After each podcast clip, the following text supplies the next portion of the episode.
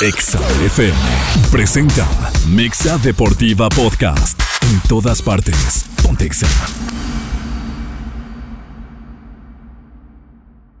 Nissan Grupo Begusa presenta. A partir de este momento damos inicio a Mexa Deportiva. Mexa Deportiva.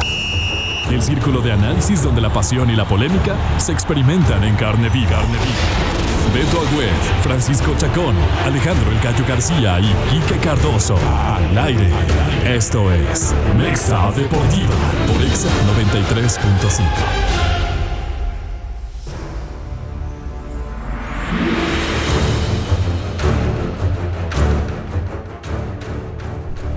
Hola, ¿qué tal? Muy buenas tardes. Bienvenidos a Mexa Deportiva. Hoy es lunes 29 de agosto. Bienvenidos al mejor programa de radio que se tiene. Y bueno, un día como hoy, el AC Milan ganaba el 2003 la Supercopa de Europa con un gran y excelente cabezazo de Andriy Shevchenko al equipo del Porto. Equipo del Porto antes de Mourinho, que bueno, fuera en algún momento a romper considerablemente todas, todas, todas las apuestas al ganar la UEFA Champions League en el 2004. También se cumple un año, fíjese usted, ya un año de que Lionel Messi se puso la playa del PSG por primera vez para jugar un partido de fútbol oficial. Hoy se cumple un año del debut de Messi eh, con el equipo parisino. ¿Quién lo fuera a decir cuando se especulaba que iba a ser otra vez una historia de One Man Club? Bueno, pues terminó toda la novela que usted ya sabe desde hace un año. También un día como hoy del 2013, Frank Ribery se llevaba el fútbol, el premio al mejor futbolista de la Copa de la Champions League, en este caso el mejor futbolista europeo del año. Bueno, pregúntese usted, pues sí, en ese año el Bayern Múnich había ganado la Copa de Europa. Y un efeméride más, hace 18 años, Adriana Carmona se convirtió en la primera mujer venezolana en ganar una medalla, fíjese usted, una medalla olímpica. Bueno, pues un día como hoy, hace 18 años, la ganaba esta chica eh, venezolana. Y por último, ya para no dejar el tema, se cumplen también años de la presentación del fichaje de Zlatan Ibrahimovic con el Milán en su primera etapa y cumpleaños de eh, Néstor Araujo, el central de las poderosísimas Águilas del América que están insoportables con todo merecimiento y justificación. Pues hoy cumpleaños Néstor Araujo y cumpleaños uno de los narradores más polémicos, gusta o no gusta, el perro Bermúdez, de aquí la felicitación, feliz cumpleaños a Enrique Bermúdez, que está de hecho próximo a retirarse. Ahora sí, después de toda la letanía, saludo, ¿cómo estás, Gallo García? Muy bien, muy bien, eh, muy contento de estar nuevamente aquí con ustedes y poder compartir micrófonos. Si me permites, Beto, quisiera mandar un saludo a mi hija Coco, fíjate que hoy también FMI cumple 38 años, es mi hija mayor. Sí, hace 38 años yo estaba en Trinidad Tobago, fíjate, estábamos jugando eliminatorias para, para el Mundial de Rusia. No me tocó estar en su nacimiento, la conocí cuando tenía 10, 15 días, pero cumpleaños mi hija y quiero mandarle un fuerte abrazo y un saludo y decirle que la amo con toda mi alma. Y otra cosa, Beto, yo creo que para estar en selección nacional tienes que hacer algo extraordinario, creo yo. No nada más en la selección de México, ¿eh? sino en todas, ¿sí? Eh, tienes bueno, eh, buenas actuaciones, bueno y todo, y entonces te ganas el estar en selección nacional. El Tata Martino, yo no sé qué piensa, qué, qué, qué, qué tristeza, ¿verdad? Que hay que llamar a alguien. ¿Por qué? Pues porque hay que llamar a alguien. A completarse, rato- ¿no? Para completarse. Al rato comentaré a quién me refiero. Oye, Gallo, eh, digo, aprovechando y nos fuimos a la felicitación de tu hija. Gracias. eh, y antes de pasar a saludar aquí, que de estas cosas que tiene la carrera del futbolista que luego no se ve, ¿verdad? O sea, todos los sacrificios que realmente haces, el alejarse de la familia, la gente ve el autógrafo, ve la foto, ve el partido, ve las portadas, cuando te va bien. La- cuando la que te va mal, la familia siempre sufre. Pero estos detalles de, de nuestra presencia en el nacimiento de tu hija son cosas que te quedan a la posteridad, ¿no? Sí, se te queda. Y por ejemplo, el ser jugador profesional, tú dijiste sacrificios ahorita, pero yo creo que cuando quieres tanto, tanto este deporte y tanto a tu carrera, no le podemos llamar sacrificios. Pero por ejemplo, eh, 15 años de tu hermana, eh, la boda de tu primo, de tu sobrino, eso, eso normalmente no estás, ¿no? Cuando todos están en fiestas familiares o fiestas de las que tú quieras, puede ser que tú estés concentrado, pero al final son muy buenos frutos. Son intercambios, ¿no, Quique? Intercambios que da la vida. Ofreces algo para decir algo más. ¿Cómo estás? Sin duda, gracias Beto. Eh, Gallo, un gusto como siempre, buenas noches. La verdad es que después haces el balance, ¿no? Todo lo que me perdí, pero también todo lo que gané en esta carrera. Y bueno, ya al final lo ve uno cosechado. Pero bueno, a darle porque hay bastante información. Digo, ya comenzaron, entre otros deportes, regresa la Fórmula 1 con, con, mucha información como siempre. Paco Chacón está por acompañarnos, atorado un poquito en el tráfico, pero yo quiero arrancar hablando, de verdad es que no podemos no hablar. Ya lo dije ahorita en la efeméride, de las poderosísimas águilas del América que agarran el equipo que agarren gallo y lo golean y lo vapulean, menos al Querétaro, que por ahí Querétaro a media semana les pudo haber sacado un susto si no es por Ochoa. Pero a lo que voy es que el América, ahora sí, yo que he sido muy ácido y crítico, ahora sí ya le creo. Ahora sí ya lo veo un equipo con empaque. Yo no sé hasta dónde llegue, pero un equipo que no tiene fisuras, que no tiene grietas, es difícil que no haga cosas importantes. El América sin duda alguna va a calificar, va a calificar los primeros cuatro y ahí Gallo me bajo un poquito el barco para decirte hasta dónde tú ves a este América, a esta buena racha que lleva, a qué se debe, crees que también tiene que ver con el bajón de otros equipos, pero América está siendo constante y consistente. Está jugando muy bien, ¿eh? la verdad. Eh, quiero mis sentimientos hacerlos a un lado, pero América está jugando muy, muy bien, en verdad. ¿eh? Este, tú dices que Querétaro un gol. ¿Sabes lo que creo yo? En el partido de Querétaro se paró y dijo, hijo, estos güeyes les metieron eh, tres a Pumas, le meten tres a Pachuca, le meten siete a Cruz Azul. Hijo, vamos a hacer algo para que no nos metan tanto. Eso es lo que yo pienso, ¿no? 1-0, bueno, estuvo tranquilo. Yo creo que Querétaro jugó a que no le metieran más. Eso es lo que yo pienso. Después juega contra... Mazatlán. Mazatlán, ¿sí? Y empieza ganando con, con un autogol de, de Diego... Dios mío, se me está yendo, ¿eh? Valdés. De Diego Valdés, se me están yendo las, las ideas. Y este, y yo tenía mucha confianza, ¿sí? Yo tenía mucha confianza que en cualquier momento, en cualquier momento, América iba a, empatar y después a remontar. Es un equipo muy ordenado, Beto, muy, muy ordenado. Eh, Diego Valdés, eh, el otro día dije yo una metáfora que lo sigo. Eh, lo sigo diciendo, agarra la batuta, se pone un frac y empieza a dirigir la, la, orquesta. Anda muy bien, Fidalgo anda muy bien. El cabecita cuando lo tiene, Henry Martin, que qué decir, ¿no? Es líder de goleo. América es un equipo muy ordenado, repito, muy, muy ordenado y es letal. Tiene oportunidades y las mete Beto. Entonces, eh, el enfrentarse al equipo América, hijo, está jodido, ¿eh? América aquí que perdió por lesión. Bueno, se le fue transferido Jorge Sánchez. Después sale Emilio Lara, que está haciendo unos partidazos, se lastima. Al final de cuentas, América sigue teniendo y tiene tener de qué echar mano. Ahora pierde a Henry Martín. Pero yo hoy te pregunto: ¿hay un mejor segunda punta, falso 9, eh, mediocampista creativo, pon el nombre que tú quieras, hoy en la liga que Diego Valdés? Yo creo que no, digo, que tenía que encontrar su nivel tarde o temprano. Llegó con buen cartel al equipo del América después de lo hecho en Santos, pero creo que necesitaba acoplarse al equipo, a, lo que le indicaba el técnico y también entenderse con sus compañeros y que tuviera un, un plantel titular, ¿no? Porque recordemos que tanto Solari como después eh, Ortiz este, estuvieron experimentando con alineaciones, rotaciones. Eh, hasta hace poco, bueno, ya hasta, hasta hace un mes se acopló ya con eh, Richard Sánchez, que tanto decíamos que debe estar aquí ¿no? Y, no, y no Sánchez, pero básicamente ya es su eh, cuadro titular. Y en este partido frente a Mazatlán también creo que careció un poquito de, la parte defensiva en esa cuestión de que Emilio Lara no estuviera y estuvo Layun. Defensivamente Layun ya ahorita no te da para tanto, incluso Mazatlán pudo, pudo haber hecho el 2 a 2, 2 a 0, perdón, pero en, por el otro lado dio el pase, ¿no? Para Henry Martin, entonces creo que eh, todo le, le, está saliendo bien a la América. Justamente el miércoles cumple un mes de su última derrota que fue contra, contra León 3 a 2, que creo que no debió de haber perdido ese partido, digo, por ahí eh, Cázares arbitral. un penal y bueno, toda esa situación, pero de ahí en más vino la victoria incluso hasta al, al partido amistoso frente a Los Ángeles y se le eliminaron, ¿no? Desaparecieron estos partidos amistosos en Estados Unidos que le estaban costando bastante a la América y bueno, ya, ya cosechando bastantes triunfos y tan así que lo tiene en el segundo lugar de la tabla general. Segundo lugar. Fíjate, Beto, lo que quiero, perdóname que te, que te interrumpa. Entre quien entre, lo están haciendo muy bien. Y qué belleza, en verdad, qué belleza para el Tan Ortiz, que voltea la banca a cualquiera que metas.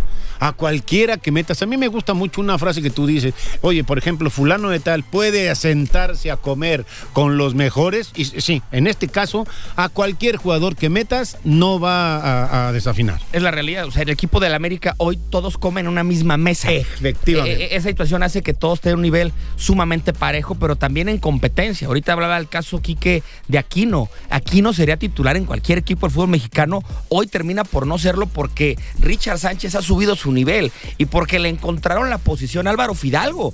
Fidalgo que lo ponían como un extremo izquierdo, como media punta. Lo encontraron al lado del 5. Le dijeron, tú vas a jugar aquí, vas a recorrer, vas a meter y nos vas a dar salida. Te vas a dejar que hagas conducciones un poquito más largas, tienes visión de juego. Qué jugadorazo está este muchacho. ¿eh? Pero jugadorazo, ¿sí? Y luego en esa misma posición o, o- o muy parecida está Jonathan también. O sea, al que metas, al que metas, el equipo no, no se va, no, no se va a desarmar, ¿sí? El equipo va a seguir siendo un equipo regular.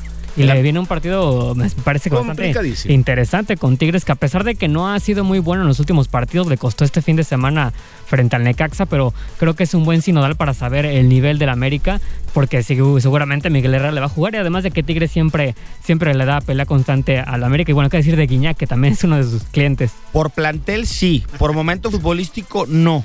Yo vi a, a Tigres contra Pumas y mereció haber ganado el equipo universitario.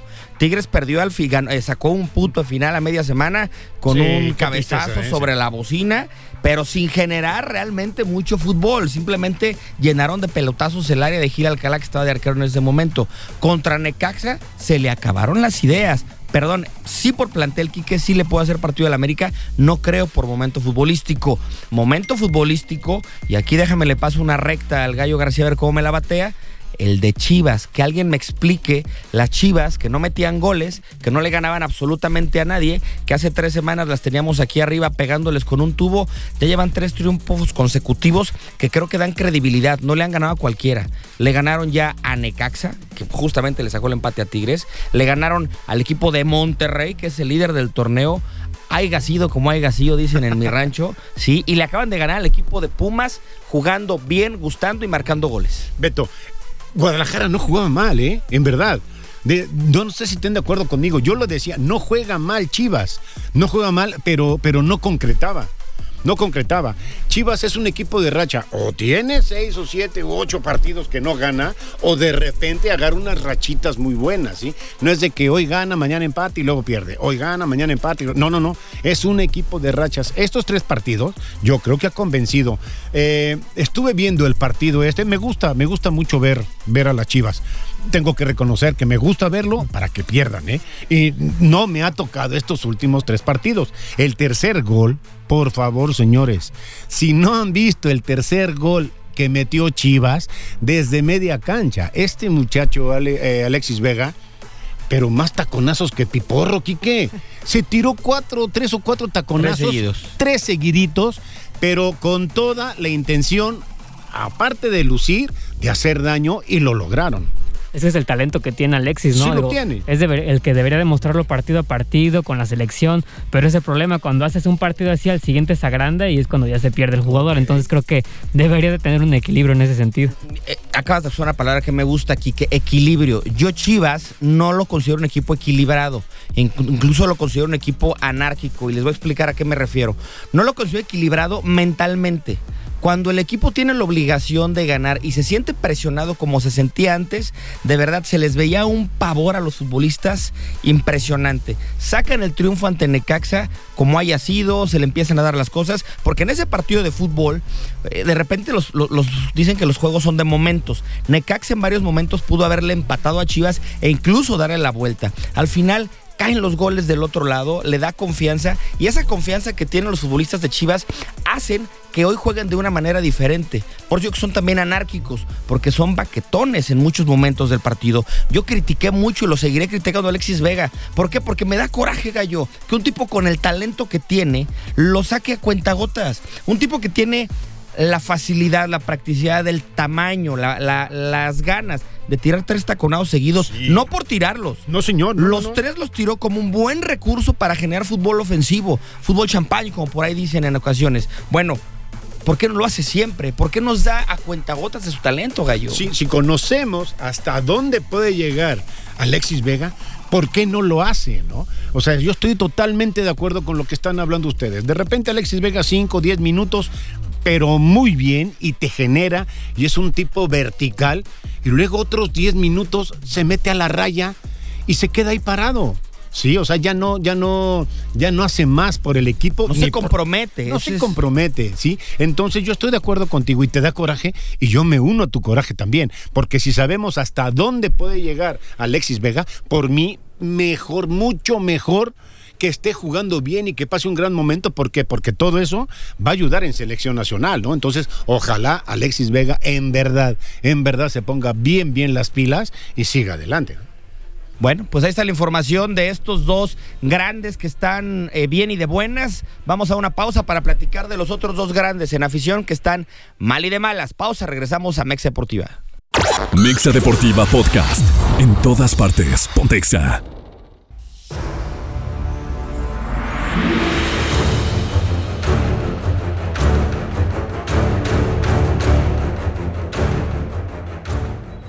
De regreso en Mexa Deportiva y bueno, yo les digo que si necesitas vender tu auto rápido y no sabes qué hacer, bueno, en Nissan Begusa te lo compramos y aceptan autos multimarcas. En Nissan Begusa seminuevos tomamos tu auto y te lo pagamos en 48 horas, aunque lo debas, no lo dudes más. Es muy fácil, rápido y seguro. Contáctanos por redes sociales como Nissan Begusa Seminuevo. Escríbenos para obtener información. Todos los asesores estarán listos para brindarte la mejor atención. En Begusa Seminuevo se tiene la oferta que tú estás buscando. Bueno, pues ahí está la información para que la tenga usted rápida y expedita y a la mano. A ver, ya nada más para cerrar el tema de la jornada del fútbol mexicano. Santos creo que se consolida con la goleada de ayer. León respira. Otro equipo que respira después de la supercrisis en la que sigue metido es el equipo de Cruz Azul. La semana pasada hablamos y fuerte acerca del tema. Cruz Azul despidió a Diego Aguirre, le dio la, la bandera a Raúl Gutiérrez, también en cosas que no se entienden. Todo mundo sabía que Raúl Gutiérrez se iba a quedar. Desde el sábado se filtró la nota. Era jueves y apenas estaban haciendo lo oficial ante medios de comunicación. ¿Por qué carambas? Si el mismo lunes ya lo habían presentado con los futbolistas. Ahora, si Raúl llega como interino o por tres partidos o por dos partidos, para empezar que pongan director deportivo. Afortunadamente se filtró la nota que espero sea, sea, sea cierta por tema Cruz Azul, que iban a buscar regresar a Álvaro Dávila, lo cual yo no creo por los intereses políticos que de momento ya platicamos aquí, que están metidos en este equipo, ¿no? O sea, al final de cuentas era un grupo que en su momento puso Álvaro Dávila, y cuando este grupo se fue o les quitaron este apoyo, por decirlo así, pues bueno, regresó Ordiales y pasó lo que pasó. Pero yo no sé qué pasó, Beto, ¿eh? O sea, tú, tú, tú, ah, ojalá nos puedas explicar, tú como, como aficionado a Cruz Azul. Cruz Azul tiene una crisis terrible, ¿eh? Pero terrible. Y contrata a un técnico que nunca ha estado en primera división, ¿eh? Sí, es, es campeón mundial, me parece más que perfecto y muy merecido. Campeón del mundo, no es nada fácil, ¿eh? De, de sub-17. Eh, estuvo en Atlante, en Atlante en- era liga de ascenso en esa época, duró 5, 6, 7 partidos, no lo sé. Y, lo echaron. Entonces, yo creo que Cruz Azul tendría que tener otras necesidades, ¿sí? Para salir de esto y no contratar a un técnico que no había participado nunca en, en Primera División. Se lo están jugando, tal parece que vamos a ponerle interino entre comillas, porque creo que firmó un contrato hasta, hasta el fin de temporada y ya vemos a ver qué pasa. Se llevó de auxiliar técnico a Sánchez Yacuta, que lo tenemos, americanistas los dos, ex americanistas, y entonces tenemos un grupo donde ahí comentan y parece ser que sí están contratados hasta, hasta el fin de temporada. Yo ten- sabía que Cruz Azul tenía que ganar a como de lugar, a como de lugar, ¿sí? Sin embargo, quiero comentar que juegan contra el último lugar general, que es Querétaro, y faltando cinco minutos, ay, hijo, ya estaban pidiendo, ya estaban pidiendo salida, ya los perros buscan sombra, ya quería que terminara, ganar como sea, pero ganar, y bueno, en este caso le funcionó. Faltando 5 gallo, no, faltando 35. Porque yo te lo puedo decir cuando iba ganando 1-0. Ajá. Mira, eh, hablando del tema de, de Raúl Gutiérrez, está claro que lo contratan para que salga del torneo, haga lo que haga. Si el equipo se logra meter a las clasificaciones de repechaje con lo barato que está la mediocridad del torneo, Así es. ya con eso el cuate ya cumplió, ya palomeó. Si, si lo regresan a la sub-20, para él estará bien, no pasará nada, para eso se le contrató. ¿Él pero estaba en ya la sub-20 también antes? está en la sub-20. Ok. Se le contrató para hacer un proyecto de fuerzas básicas de Cruz Azul que, ojo, no tenía Cruz Azul. Se le contrató para un proyecto a largo plazo. Lo tienen que romper este proceso y yo creo que al momento tendrá que regresar a tomarlo. Pero bueno, la experiencia le ayudará. ¿Qué hizo bien Cruz Azul para mí? Que se quitó de inventos en este momento eh, Raúl Gutiérrez. 4-4-2, acomodó a los futbolistas, lo que decíamos el torneo en la- el programa pasado, agarró a Corona, A tienes Corona. 40 y qué, claro que me Claro. sirve. Mandó a jurado a la tribuna, dijo, papá, tú velo desde ahí arriba un poquito, vamos a quitarte presión. Puso a Chuy Corona, marcó dos líneas de cuatro. Alcata no lo sentó no porque no haya querido, sino porque no tiene más. Esa es la realidad. Para la mala suerte después sale lastimado eh, Escobar y Juan Escobar, que hoy es el mejor defensa de Cruz Azul. Al parecer se va a perder todo el torneo, Sí, se rompió los cruzados. Hace un poco salió un comunicado de Cruz Azul donde decía que van a volverlo a evaluar, pero bueno, ya en este caso estoy casi seguro que será del torneo. Marcó, se puso a los dos delanteros, a los dos morenos, uno grandote, uno que estuviera más flotando en el caso de Estrada. Al final le sale la jugada, una que se bota Caineiro y se mete Rotón. Es decir, armó un cuadro bien pero metió el gol gallo y hablando de miedo, les volvió a dar un pavor y un frío que a partir de ahí cada que Querétaro atacaba parecía que le tocaba el Cruz Azul, el Real Madrid o el Barcelona, estaban pávidos, o sea, decías ganar como fue, pues así fue, Así al fue. final se colgaron del travesaño desde el iniciando el segundo tiempo, les empataron una jugada ahí después de un rebote y para mí de manera afortunada, pero sí con garra, porque también ya Raúl había hecho cambios hacia defender y guardar el resultado, ya no tenía delanteros, terminó metiendo a Tabó ahí de delantero, pues en un pelotazo largo define bien y se encuentra, para mí, se encuentra el partido. Si Cruz Azul cree que ya empezó a salir de la crisis, no, No. nada, No, no, ni poquito, ganó y a lo mejor ya no serán la nota ni la burla de la semana, ¿no? Sin embargo, van a Juárez, ¿eh? Ese partido está muy complicado. ¿no? Si le preguntabas a Raúl Gutiérrez que sus primeros partidos iban a ser Querétaro y Juárez los firmaba, ¿eh? También esa es una realidad. No va a Monterrey ni va de nuevo contra Chivas o América. Entonces, pues bueno. Pero sabes que lo, lo- lo mejor que hizo, dijiste ahorita, poner a Corona, ¿sí? Nosotros tres que estamos aquí en cabina somos porteros, ¿sí? De una forma o de otra somos porteros los tres. No es lo mismo que un delantero esté fuera del área y que voltee a la portería y vea a jurado. Te, te- inspira confianza para, para tirarle, ¿no es cierto? Y si ves a Corona, no le vas a tirar. Vas a intentar por otro lado. Bueno, desde ahí ya vamos ganando. Sí.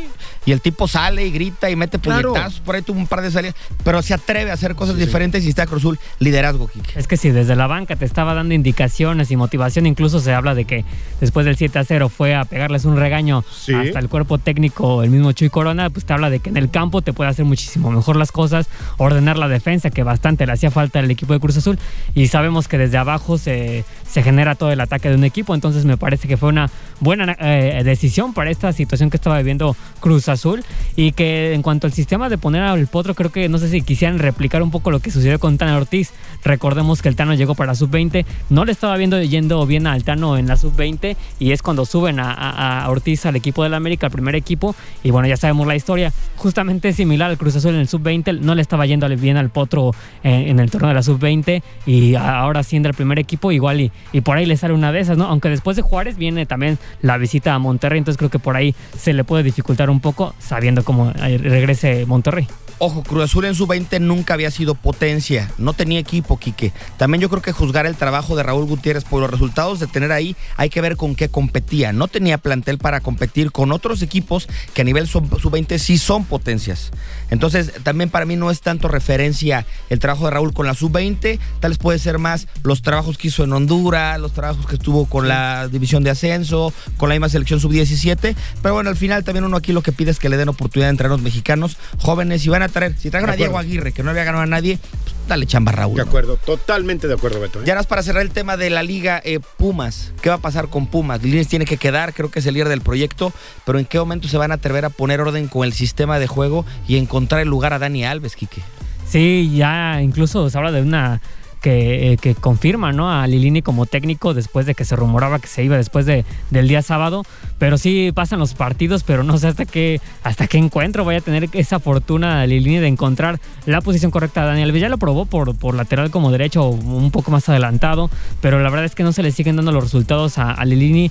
No sé por qué, digo, creo que el torneo pasado tal vez lo la alabábamos mucho, pero aún así el equipo estaba del décimo octavo para abajo. O sea, es decir, tampoco era como un torneo extraordinario, pero creo que se veía mejores las cosas en el terreno de juego y ahora ni eso se le ve al equipo de Pumas. No sé hasta qué grado vaya a llegar el- la, la- la paciencia ¿no? para Lini durante este torneo o en qué partido va a llegar el día que por fin gane, porque también estamos hablando de desde que la jornada 2 no logra ganar al equipo de Pumas, entonces creo que es algo crítico ya para, para el equipo, así como también, por ejemplo, para Puebla, que no gana desde la 2, otros equipos que están en una crisis similar. Pero Gallo, eh, a ver, a Dani eh, dice Kike, lo, lo dice perfecto. Ya pusieron a Dani Alves un poquito de lateral, pero lateral línea de 5. Un, un carrilero o es un volante, lateral volante en, en línea de 5 tiene un recorrido más largo. Por, por partido recorres 70, 80 metros. Tienes que correr toda la partería. Distinto cuando juegas en una línea, en un 4-4-2, por ejemplo. Ejemplo Cruz Azul, co- co- como hizo el planteamiento.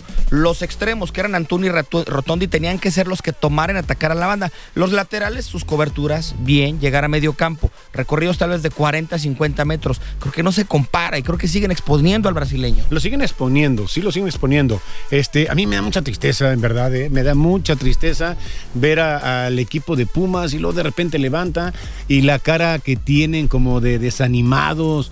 eh, mete un golazo el brasileño este que a mí no se me hace tan tan buen jugador. Muchos lo alaban, a mí no me gusta tanto. Sin embargo, saca un riflazo, ¿verdad? Y parecía que, que Pumas iba a hacer algo más.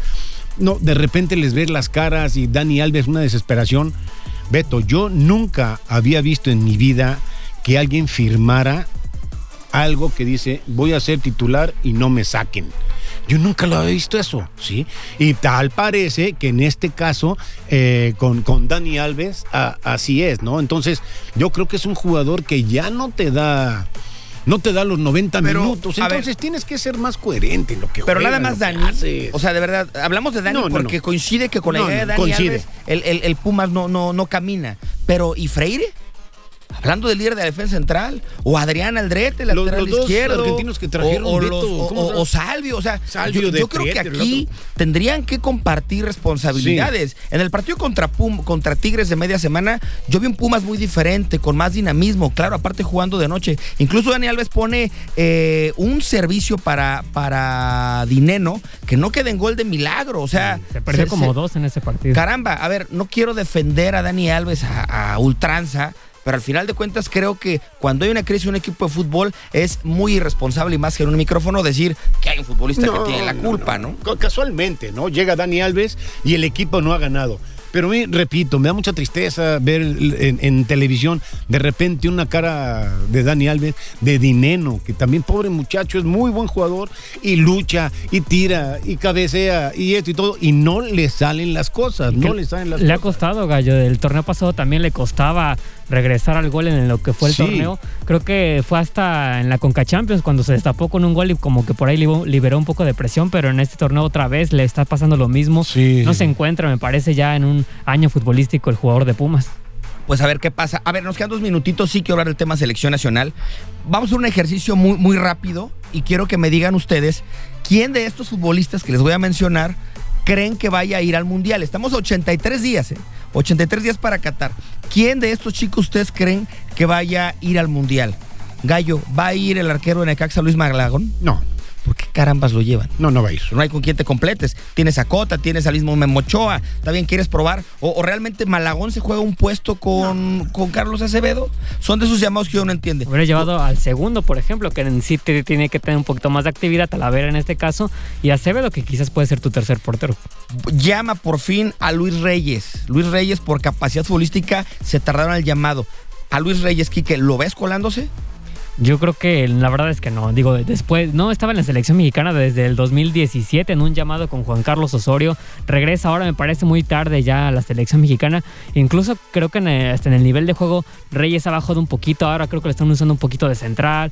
eh, después de que había sido contención. O bueno, jugando en el medio campo Luis Reyes con el Atlas.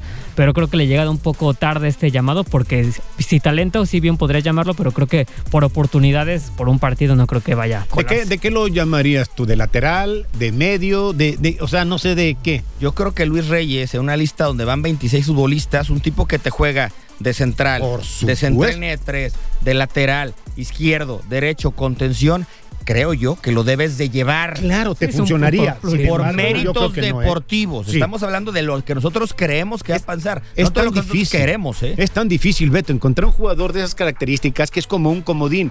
Claro que debería de ir. Sin embargo, no creo que lo lleve porque Tata ya tiene a su selección. Y en un Les torneo donde, perdón, en un torneo donde eh, pues no tienes, no puedes jalar a un jugador de repente así si alguien se te lesiona o alguien te falta, no es alguien que puedes poner en cualquier posición. La plurifuncionalidad, dice, ¿no? Siempre tendrá que ser buena. Les voy a dar otros tres que a veces se me hacen increíbles. Jugadores que tuvieron grandes momentos, pero no su presente no es el mejor. ¿Qué hacen en la selección Roberto Alvarado, Luis Romo y Rodolfo Pizarro? Ah, bueno, Pizarro ya sabemos el romance que se tiene, ¿no? Con el gusto de, de Gerardo Martino, lo llama en cualquier cantidad de partidos de la selección y creo que jamás le he visto un partido con la selección bueno. Y cierro con el... Romo tal vez, fíjate. Hijo, a mí Romo me gusta mucho, ¿no? Se puede colar. En Querétaro me gustaba mucho. En Cruz, Cruz Azul, Azul. Hijo, Dios, me gustaba mucho, pero, hijo, perdón. Ya nada más para terminar, el ingeniero del gol, Ángel. Saldívar, que está de moda. ¿De verdad, Gallo? Beto, yo al principio sí dije que para estar en una selección nacional tienes que hacer algo extraordinario. Por favor, Beto, por favor, tú eres experto en fútbol, sabes muchísimo de fútbol. Dime qué extraordinario ha hecho este muchacho Saldívar. Por favor, ¿sí? Entonces, de repente, Henry Martin tiene cansancio, eh, fatiga muscular. No, no puedo ir. Yo creo que hacen bien, ¿eh? De, no llevarlo, ¿verdad? Al igual que a, que a Córdoba. Ok, están cansados, no vayan.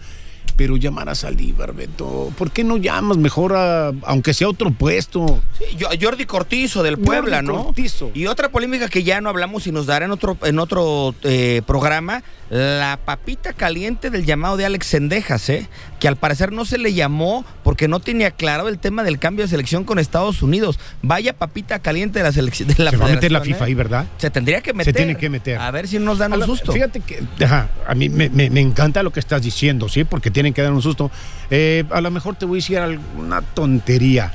Saldívar, aunque no sea eh, un- un- el mismo puesto, hay un muchacho que en Querétaro jugaba hermoso. Lo mandan a Tijuana y muy bien. Ahora está en Toluca. Marcel Ruiz, ¿lo has visto jugar a Marcel Ruiz? Ha hecho unos partidazos Pero de segundo Dios mío, sí. Y Que ayer se vio muy mal con Pachuca, pero sí. Dijiste Cortizo, son muchachos mexicanos muy jóvenes. Aviéntalos que se pongan la playera. si vas ver a hacer algo tal. de eso, pues- Sí, porque no creo que lleves a Saldívar, ¿no? A selección Claro, y más con la edad que tiene. Y es un cartucho quemado, esa Sí, es la señor, realidad. sí, sí, sí. Pero bueno, vamos a pausa y regresamos a Mex Deportiva. Mixa Deportiva Podcast. En todas partes. Pontexa.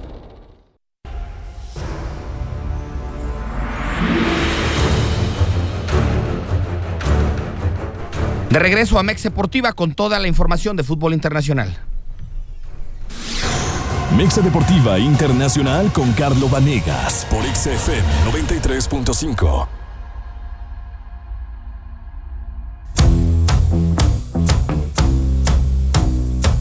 Mi estimado Carlos, con el gusto de saludarte, el fútbol internacional nos empieza a dar muchas alegrías, no solo en resultados, sino porque los mexicanos empiezan a hacer por ahí de a poquito cosas que llaman la atención. Santi Jiménez ya se estrenó en la liga holandesa, Dieguito Laines también ahí entró de cambio y marcó su gol. ¿Qué nos puedes platicar de los mexas en el extranjero? ¿Qué tal, Beto, amigos? Muy buenas noches, placer de saludarlos. Pues el fin de semana estuvo bastante movido y como bien lo adelantabas, con dos alegrías, sobre todo para futbolistas que tienen mucho potencial y que, insistimos, deben de ser fundamentales, deben de ser piezas fundamentales en sus equipos por eh, la categoría que tienen, por lo que proyectan y sobre todo también por sus aspiraciones de cara a la Copa del Mundo. En el caso de el Chaquito Jiménez creo que es el que más nos sorprende. Le bastaron apenas media hora de juego en Holanda con los minutos que sumó el fin de semana pasado, más los que tiene en esta ocasión en el encuentro del Feyenoord frente al Emen y con eso le basta para hacerse presente en el marcador al minuto 85. Se estrena como goleador Santi Jiménez frente al arquero en una jugada en donde se ven bastante bien sus cualidades, sabe desmarcarse, sabe encontrar el espacio y además define bastante bien. Minutos más tarde termina por hacerse nuevamente presente en el marcador, pero en esta ocasión con una asistencia. El Feyenoord que tuvo un partido redondo, pintaba para ser goleada al principio, los primeros 25 minutos tuvieron un dominio avasallador, poco a poco el Emen se fue metiendo bien en su terreno de juego, clavaron bien sus líneas de cuatro y le costó más trabajo, pero al final se imponen con justicia y pues lo de Santi Jiménez nos da muchísimo gusto porque, insistimos, ese tema le va a dar confianza y le va a ayudar sobre todo a empezar a mostrar de mejor manera todas sus cualidades en el fútbol holandés. Y bueno, lo de Diego Lainez, qué decirlo, ya se había mostrado también muy propositivo en el último encuentro del Braga y ahora en este fin de semana en el cual golean 6 a 0 a Loruca, termina marcando el sexto gol y con esto también se le ve mucho más motivado. Ahora en el caso de Diego Lainez es curioso porque el Braga llevaba varias temporadas en las cuales sí había llegado a posiciones importantes, la quinta, la sexta plaza del fútbol portugués, por ahí con oportunidades de meterse incluso a la Europa League, pero en este arranque ilusionan el Braga es el primer lugar de la liga portuguesa que nada más y nada menos se tiene que enfrentar con dos históricos como el Porto y el Benfica, otrora campeones de Europa, pero están haciendo las cosas bien, por lo menos en este arranque de temporada, y también Diego Laines y el resto de los mexicanos, pues también ya nos tienen acostumbrados a buenas participaciones, como el caso de Edson Álvarez, que jugó los 90 minutos en la victoria del Ajax frente al Utrecht, y dicho sea de paso, en ese mismo partido, por una situación en donde el eh, jugador titular del Ajax termina saliendo lesionado por un golpe al minuto 60, ahí se produce el debut también en la liga holandesa de eh, otro jugador americanista, de otro jugador que tenía ya las oportunidades como es Sánchez, Jorge Sánchez, de empezar a mostrarse y ahora ya tiene 30 minutos de juego en este partido en donde pues el primer tanto tiene la asistencia de Edson Álvarez que peinó el centro, un centro en un tiro de esquina y termina ganando el Ajax 2 a 0 y ahí mismo en Holanda, pues el caso del PSB que gana 6 a 1 al Excelsior con la participación de Eric Gutiérrez, quien también tiene una participación dentro del marcador con una asistencia, asistencia para Xavi Simons, entonces bastante redondo el fin de semana de los mexicanos, aunque las dos estrellas que tenemos pasaron desapercibidos. El caso de Raúl Alonso Jiménez, que no pudo hacerse presente en el marcador frente al Newcastle, y el Chucky Lozano, que también tuvo una tarde bastante complicada en el Artemio Franchi cuando el Napoli visitó a la Fiorentina y terminaron con marcador de 0 por 0, pero nuestra Legión Mexicana nos da gusto que cada vez sea más extensa y que además esté sumando estas buenas actuaciones.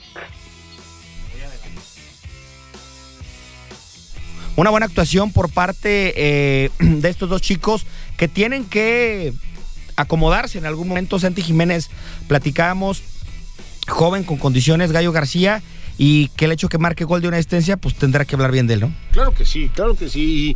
Y, tal vez con esto al entrenador le dé confianza y que le dé más minutos, ¿no? A mí me gustaría que, que jugara más, me gusta mucho, mucho, me gustó mucho que haya, que haya marcado y esperemos, esperemos que le vaya mejor y que siga, que lo siga haciendo. ¿no? La verdad, Quique, es que el entrenador a media semana, el equipo del Feyenoord tuvo un partido amistoso y Santi jugó de titular.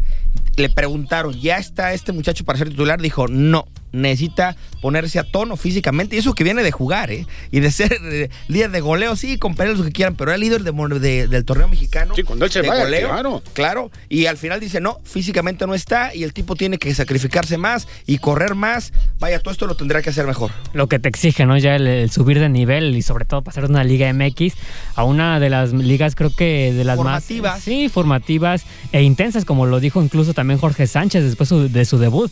Es una, es una liga con bastante competitiva que te exige bastante y es lo que dice, ¿no? Cuando llega, por ejemplo, un mexicano también que se deben de poner a punto físicamente, bueno, se lo dijeron también a Orbelín Pineda cuando llegó a España, es que el jugador tiene que ponerse a punto físicamente para poder pelear un puesto en el equipo.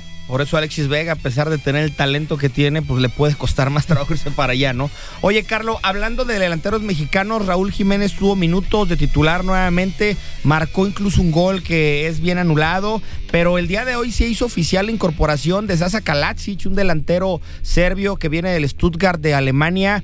Creo que le viene también bien a Raúl de tener un poquito de competencia y también es un mensaje claro del entrenador de tenemos que gastarnos arriba de 20 millones de euros en traer un delantero porque pues no están cayendo los goles, Raulito. Efectivamente, y además en un Wolverhampton que dentro de todas esas contrataciones astronómicas que viene manejando la Premier League en las últimas semanas se había quedado un poco atrás. El boleto siquiera para la Conference League, que es la tercera de las competencias en Europa, parece bastante caro. Es muy difícil poder acceder a ellos si no tienes una plantilla competitiva y por eso el Wolverhampton termina por hacer esta incorporación y además a Raúl Jiménez pues tendrá que motivarlo para recobrar su mejor versión de cara al marco. La semana pasada lo platicábamos, tiene otras cualidades, sabe jugar muy bien de espaldas al marco y puede también arrastrar a las marcas, no necesariamente tiene que cubrir una cuota goleadora muy grande, pero Raúl Jiménez sí necesita por lo menos verse reflejado en los marcadores del equipo del Wolverhampton y en esta ocasión pues un partido difícil el que tuvo que enfrentar frente al Newcastle.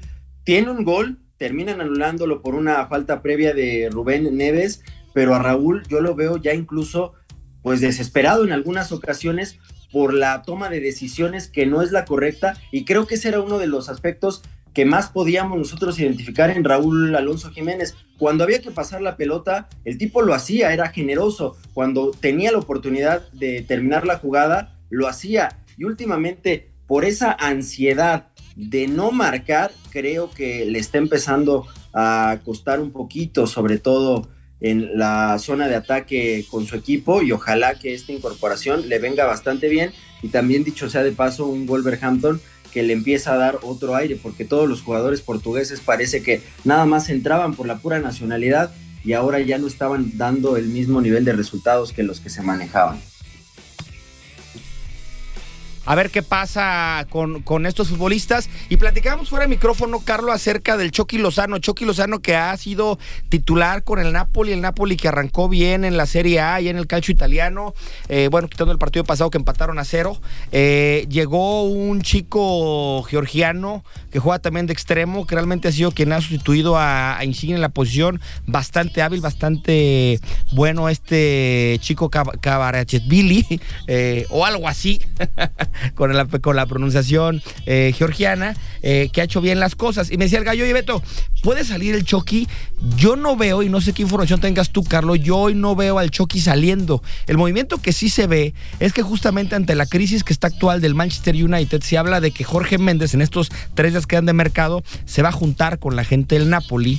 Y fíjense la operación que van a hacer. Víctor Osimhen, el delantero eh, nigeriano que tienen, iría al Manchester United en venta por una cantidad que dicen que van a dar sobre los 100 millones. Yo no sé dónde están sacando tanto dinero. Bueno, sí sé, pues son los Glazers de Estados Unidos, los dueños del United, porque acaban de pagar 100 por Anthony, pero hablarían de que iría Osimen y Cristiano Ronaldo iría al equipo del Chucky Lozano a préstamo, pagando también el United una parte de la ficha de futbolista, porque es el problema, el sueldo de Cristiano. Dentro de esta especulación de rumores, también se habló, Carlos, si estás de acuerdo, que Chucky podía ir en su momento al United en esta operación.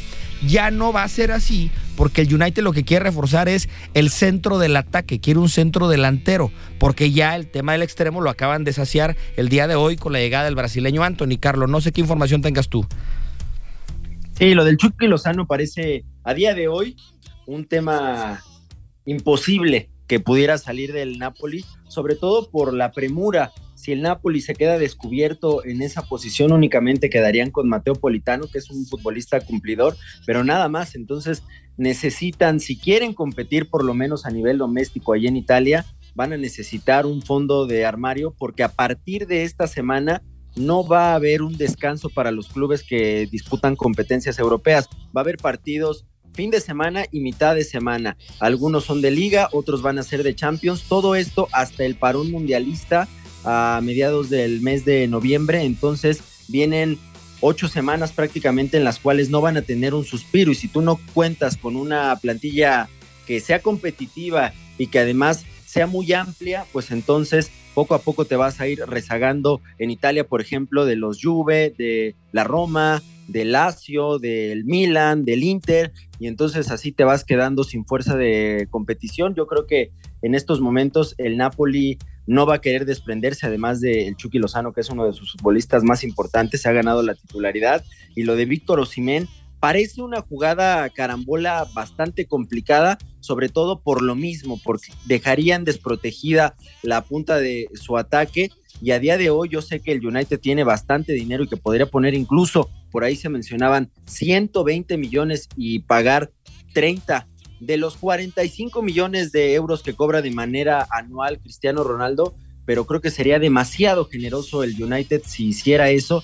Y Cristiano Ronaldo no sé si está por la labor de regresar a Italia después de su paso por la Juventus, pero creo que a día de hoy el Chucky no va a moverse del Napoli y hará bien, sobre todo por la competencia que habrá en estos tres meses en Italia y en la Champions que ya anunciaron los grupos para la siguiente edición 2022 los grupos de Champions, Carlos, que nos quedan dos minutitos, si nos los puedes compartir, porque increíblemente eh, hay equipos que como tienen imán, ¿no? El Barcelona voltea a ver al Bayern Múnich y yo creo que le volvieron a temblar las piernas.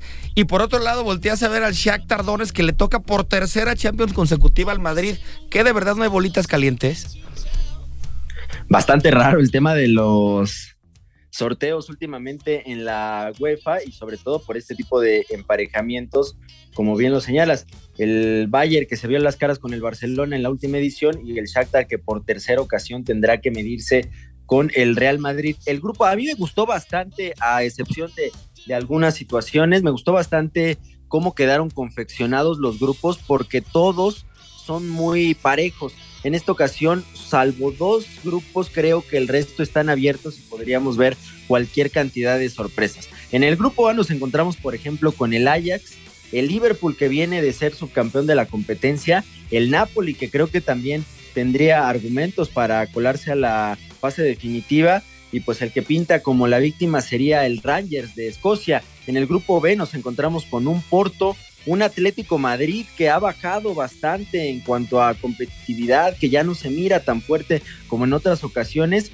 y completan el cuadro el Leverkusen y el Brujas, que aquí también fungiría de víctima en el grupo C, y es donde todo se nos hace bola, se nos hizo engrudo la sopa porque nos encontramos con un Bayern Múnich, con un Barcelona, un Inter de Milán que también es bastante, bastante bravo con Lautaro Martínez y con Romelu Lukaku, y ahí el Victoria Pilsen, que yo creo que hubiera preferido no participar en vez de encontrarse con este tipo de grupos. Y en el grupo D está el campeón de la Europa League, el Frankfurt, el Tottenham de Antonio Conte, el Sporting Lisboa y el Marsella, que a estos momentos comparte el liderato de la Ligue On allá en Francia con el Paris Saint-Germain.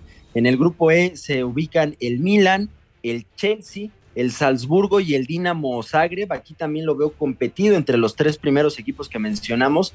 El Zagreb también tendrá una tarea bastante complicada si quiere acceder por lo menos a la Europa League. Y en el grupo F se ubican el Real Madrid, el Leipzig, el Shakhtar y el Celtic. Este se ve bastante accesible para el Real Madrid, aunque en el fútbol pues pueden existir las sorpresas, mientras que en el grupo G está el Manchester City, el Sevilla, el Borussia Dortmund y el Copenhagen de Noruega. Aquí la situación es bastante interesante porque se tendrá que medir Erling Holland ante su equipo, el Dortmund, inmediatamente después de haberse desprendido de las abejas allá en Alemania. Y por último, el Paris Saint-Germain, que es uno de los grandes favoritos, tendrá que verse las caras con el Benfica y con la Juve, así como con el Maccabi Tel Aviv. ¿Cuál será el grupo más complicado fuera del del Barcelona y el Bayern, no?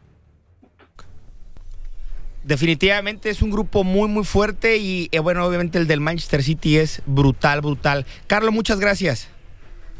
Gracias a ustedes. Un fuerte abrazo. Hasta el próximo lunes. Vamos a pausa y regresamos a Mexa Deportiva. Mexa Deportiva Podcast. En todas partes. Pontexa.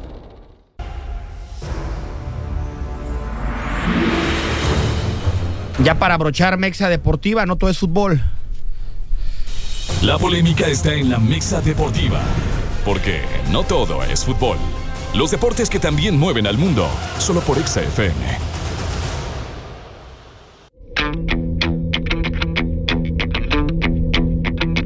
De no todo es fútbol, tenemos mucha información, pero bueno, en, este, en esta sección siempre hablamos de íconos que nos da otro deporte y de verdaderos monstruos y figuras el US Open arrancó oficialmente ya, la, ya no la etapa clasificatoria, sino el torneo como tal.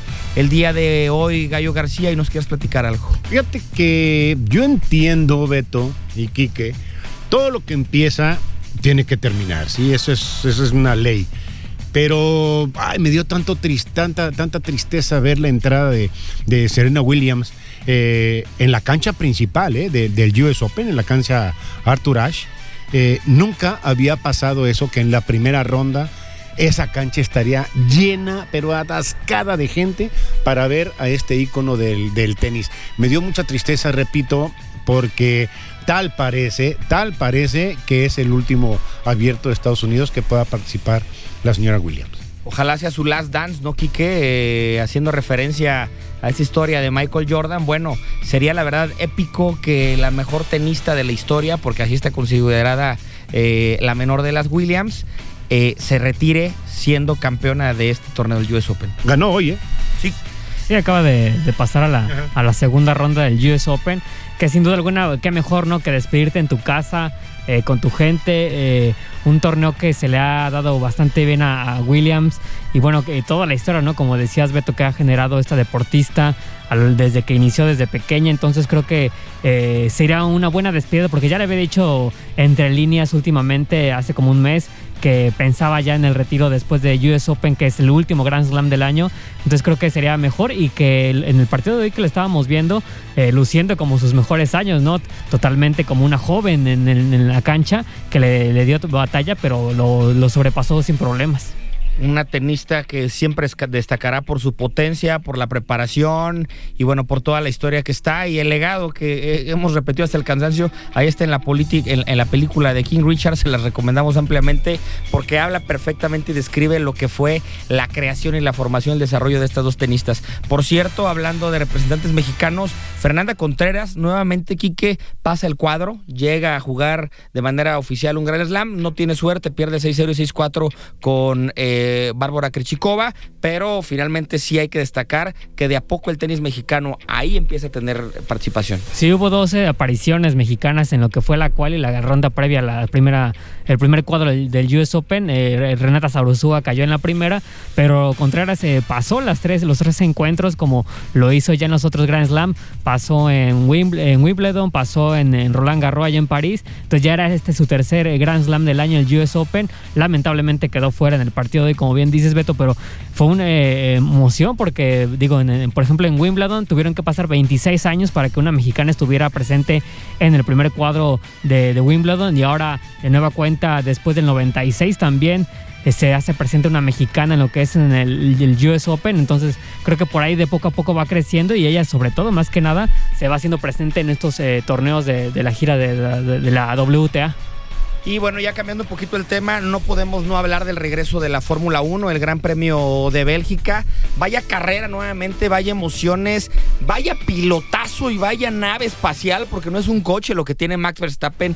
El tipo salió en la posición 14 porque fue penalizado Gallo García por haber hecho cambios en el tema del factor de potencia, al igual que Charles Leclerc. Ferrari se desmorona. Incluso para mí se deberían de replantear si Leclerc es el piloto 1 o lo tendrá que hacer ya Carlos Sainz. Una carrera que Checo sale segundo, que desde la largada eh, pasan algunas situaciones, una mala salida de Checo Pérez, de hecho había caído de posición, Eh, Fernando Alonso había salido tercero y atrás de él había salido eh, Luis Hamilton, en algún momento se tocan Luis Hamilton y Fernando Alonso, Fernando Alonso le da con todo en las declaraciones, un tipo que ya está más allá del bien y el mal, si le dice este cuate no sabe manejar cuando no va en primer lugar, Quique le pega con un tubo al, al morenazo y bueno, obviamente le echa a perder la carrera, uno sale y abandona a Luis Hamilton, pero pues hace que pierda muchas posiciones Fernando Alonso que esperaba que con el Alpine pudiera sacar puntos, ¿no?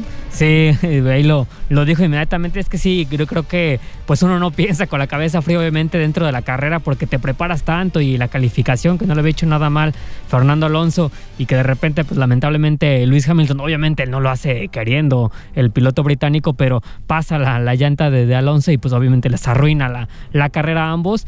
Y bueno, te hablo de la competitividad Luis Hamilton también, pero sí, por ahí lo, lo, lo despotricó ¿no? a Luis Hamilton. Pero me parece que en cuanto a Checo Pérez, sí, esa arrancada creo le beneficia esta situación, el safety car, por ya en la quinta se acomodó más o menos de Checo Pérez, pero sí le había costado bastante ese arranque que no, no le puede pasar eso en los esos inicios de carrera porque se le ponen vivos ya sea Russell, ya sea Carlos Sainz, ya sea Leclerc y entonces ya no te dan eh, permiso en, en algún momento de rebasar. La realidad es que una buena carrera del piloto, una excelente estrategia de Red Bull. eh, en algún momento estuvo en, segundo lugar por detrás de, de Carlos Sainz hasta que apareció Max Verstappen. Fíjense, para que de- dimensionemos un poquito en qué momento resolvió la carrera Verstappen. Sale el lugar 14. Para la vuelta 2 ya estaba en 8. La vuelta de la 2 a la 5 llevó en 8. Para la 6 ya estaba en 7. Para la vuelta 7 ya estaba en cuarto. Para la vuelta 8 ya estaba atrás de Checo Pérez aventándole la lámina y le decía, compadre, hazte un lado. Por el, por el radio le decían a Checo que le diera chance y no. Estaban otras con esa disyuntiva. Eh. Max dice por ahí, estamos perdiendo tiempo nada más a lo tonto, palabras menos. Checo termina siendo rebasado de manera limpia y gallarda por parte de- del piloto eh, holandés y al final llega con Carlos Sainz, se lo lleva. Bueno, Max Verstappen ya para la vuelta 12. 12 ya estaba en primer lugar. Y ya no soltó más. Ya no lo soltó, cayó en algún momento en la 16 y 17 a segundo por entrada a pits y después nuevamente recuperó una carrera muy, muy, muy tranquila la que se llevó el piloto. Y bueno, al final el 1-2 para Red Bull es buena noticia. ¿Por qué? Porque Checo Pérez vuelve a quedar en segundo lugar, vuelve a llegar al podio y retoma aquí que muy importante el segundo lugar en el campeonato de pilotos. Sí, se pone ya con 191 puntos por arriba de Leclerc, que se queda con 186, y qué decir de Verstappen, con 284 puntos. A ver si le da como, como Luis Hamilton, ¿no? Que se coronó en el Gran Premio de México. Ahora que Max se coronara en, el Gran Premio de México sería fenomenal por el, por el equipo, ¿no? De Red Bull con Checo Pérez. Pero creo que será buena opción, pero sí se le está yendo ya despegando poco a poco Verstappen a los demás. Que Checo Pérez me parece que tendrá que mantener el ritmo para poder quedarse con el segundo lugar. Eso, Quique, que de repente lo queremos ver menos. Ay, siempre segundo. No, solamente le gana Max. O sea, Checo es el primero de todos por detrás de Max. No es poca cosa Por lo que está de Lewis haciendo. Hamilton, de claro, o sea, de monstruos, de verdaderos monstruos. Bueno, nos vamos a despedir ya. Eh, la canción, a ver, súbele poquito.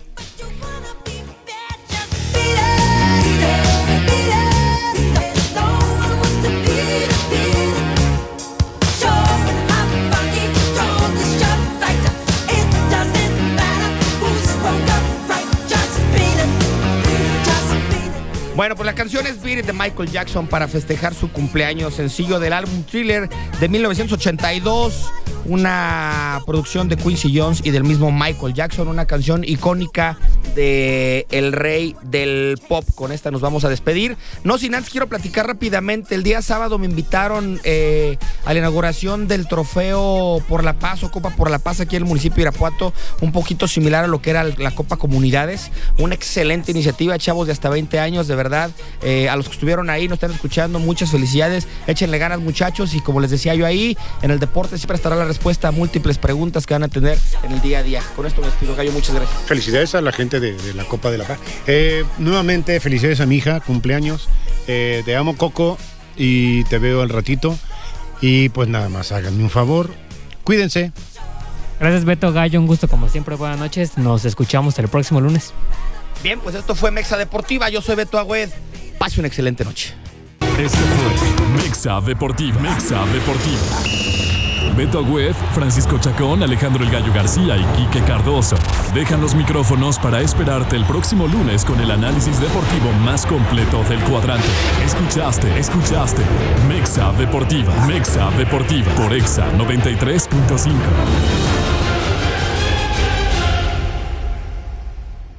Mexa Deportiva fue presentado por Nissan Grupo Begusa. Exa FM presentó Mexa Deportiva Podcast. En todas partes. Pontexa.